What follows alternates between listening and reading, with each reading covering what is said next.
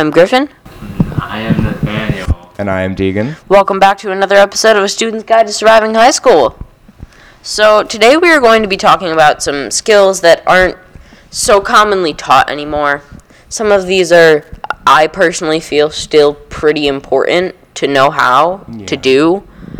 Um, and yeah, so let's just get right into it. So, this big one, the boogeyman of elementary school, cursive writing.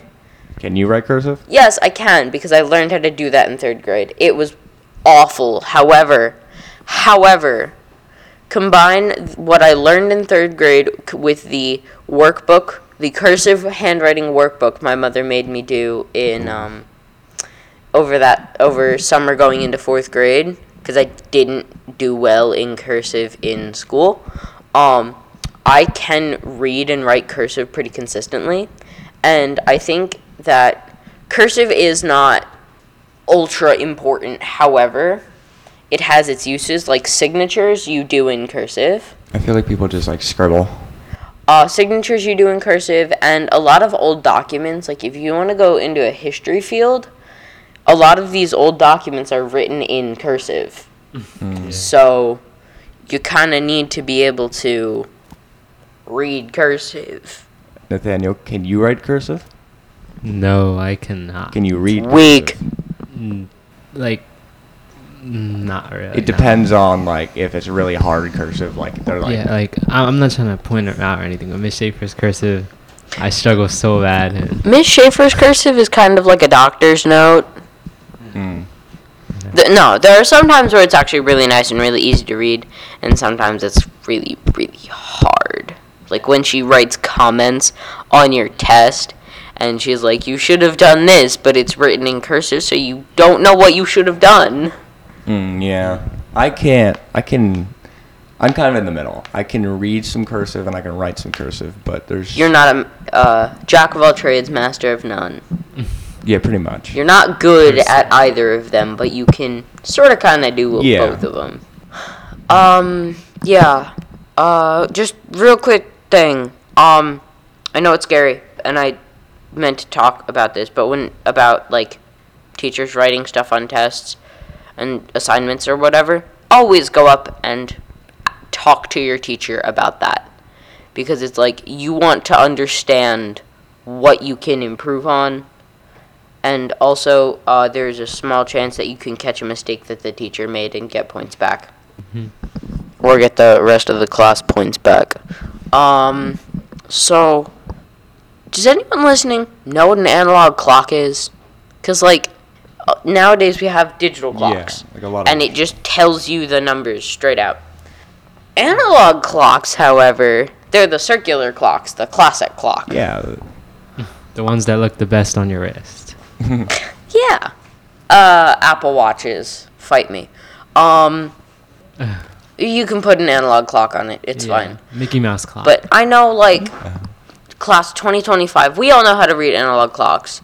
But I was talking the other day, so I do shows at Music Mountain Theater, currently in Oliver. And one of the younger kids in the cast, we were talking in the dressing room, and he was like, Yeah, I can't read an analog clock. And I'm like, You can't what? Because, like, I don't even think about it. It's like second nature. Yeah. It's like that, oh, it's 1230. Like, it's second nature. But they can't read them! I can read them. Not only is that a good skill to have just to have because you never know where you're going what kind of clock they'll have it also makes me feel old you're, you're i'm too a young. sophomore i shouldn't have to feel old Uh, in like third grade, everyone would all ask me the time because nobody knew how to read the clock. that's that's actually They'd be like, "Hey. Deegan, what time is it?" And I would look at it like, "Okay, it's uh, like 1.30. that's hilarious i love that Yeah, it's kind of it's kind of sad though. It's sim- it's simple math though. If you want to figure out the analog clock, you know, there, there's only there's only twelve um okay twelve spots. Nathaniel, I know you will appreciate this. Um, my sister had in her room for the longest time a musical clock. So at one, it had like um, an eighth note, and then, or no, it was quarter note, or no, it was eighth note, quarter note, dotted eighth note, or dotted quarter, half, and it went around with like how many beats.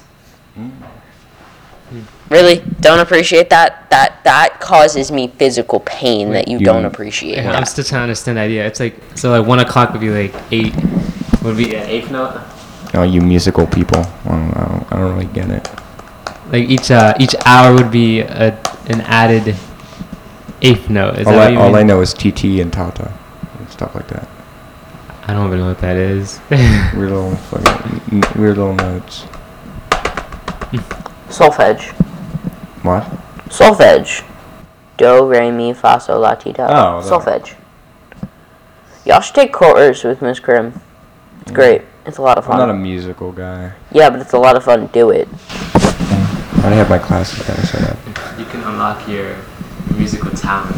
I can't sing. I I played trumpet in like sixth grade, but then quit because I had to get stitches in my lip and it burnt to play. Loser. Trumpet, nah. There's too much. I I took trumpet because I, I heard I had to like take at least the instrument an instrument for the year, and I picked trumpet because I was told it was the easiest instrument. Yeah, it is. It's a cheaty instrument. It's really easy. Mm. So this is a little bit off topic. What do you guys think about military time? I, I see Griffin does not. No, I'm not a fan of it. Um, one of my friends has his phone exclusively in military time, and it bugs me to no end. Mm.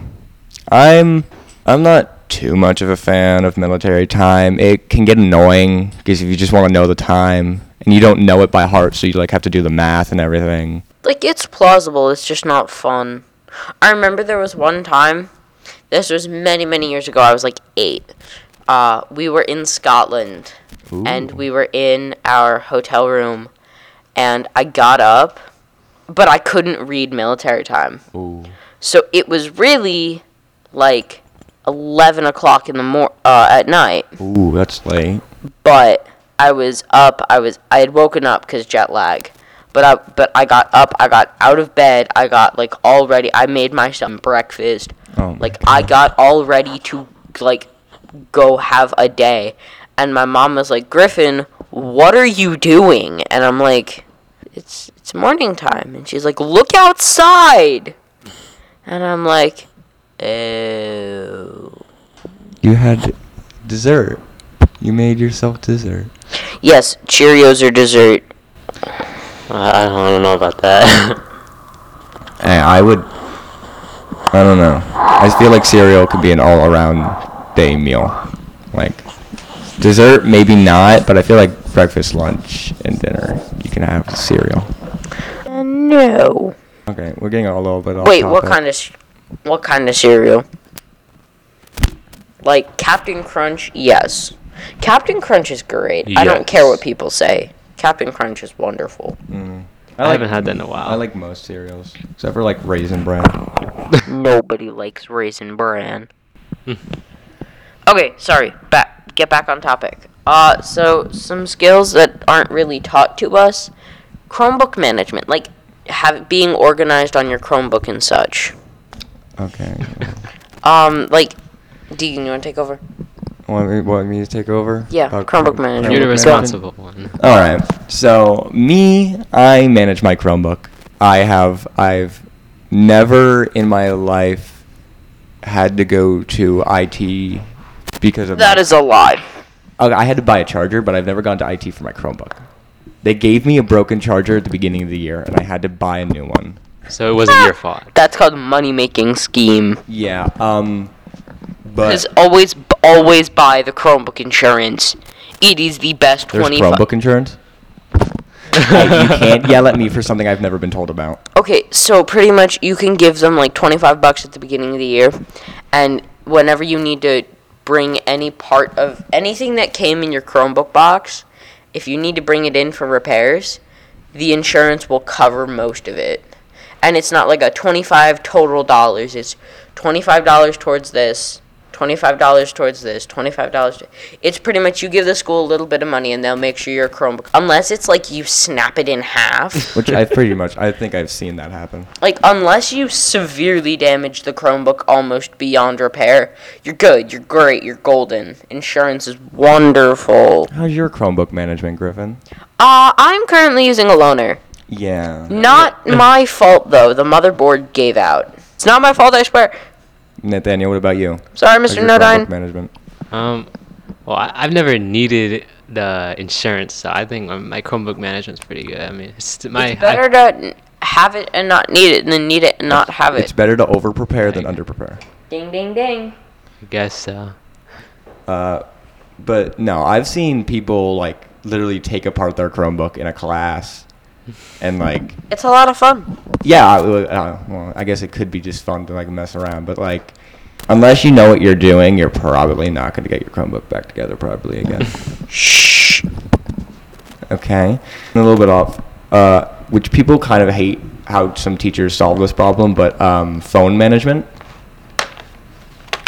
As Griffin takes apart the casing of their Chromebook. Nah, it's good. We fine. Um, so phone management, right? So I've had a couple of teachers that have taken attendance off of whether or not you gave them your phone, Mhm. which is illegal. I guess, yeah. No, I, I, I actually did a little bit of research into this over winter break.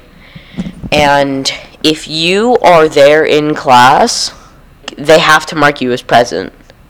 Like, it doesn't matter if you give them your phone or not. If you are there in class, they have to mark you as present. Mm, They can't not mark you as present if you are there. I That's get- illegal. That, yeah, that would make a lot of sense because then if teach if a teacher didn't like a student, then they would just not mark them. And then, because if you miss like 16 of each class, or 8 of each class, you can't graduate. Oh, that sucks. Yeah. Or, no, it's not you can't graduate. It's, um, you, you have to repeat the year. Oof. 8 of each day is your maximum. Okay. Um. Now, I at the beginning of the year I went on vacation, Boo. so I missed a couple of days, which kind of screwed me over Ha because ha like ha ha ha. okay, thanks. Uh, No problem. Because I if I have to like, let's say I wake up in the morning and okay. You don't feel like going to school or something? Yeah, I just don't want to go to school. I know that I won't be productive that day. I won't be, um, you know, proper worth ethic and everything. Um, I have to go. I Yes, I you do. It's just- school. Yeah, well, yeah, but I, Unless you are physically incapacitated, you have Or to sick. go to school. That is a physical incapacitation. yeah, for me, it's commonly mental. Um, all right, so, So those have been some of the skills and some of our mindless conversation mindless, yeah, mindless conversations. about skills that maybe should be taught here. Not necessarily here at South, but now that there's going to be the merger with the elementary schools Okay. and and that we we we argued about that last episode. Yeah. We're not going to do that again. Thank you for joining us. Thank you for listening. Once again, Griffin, And I am Nathaniel. And I'm Deegan. tune in next time for another episode of A Student's Guide to Surviving High School.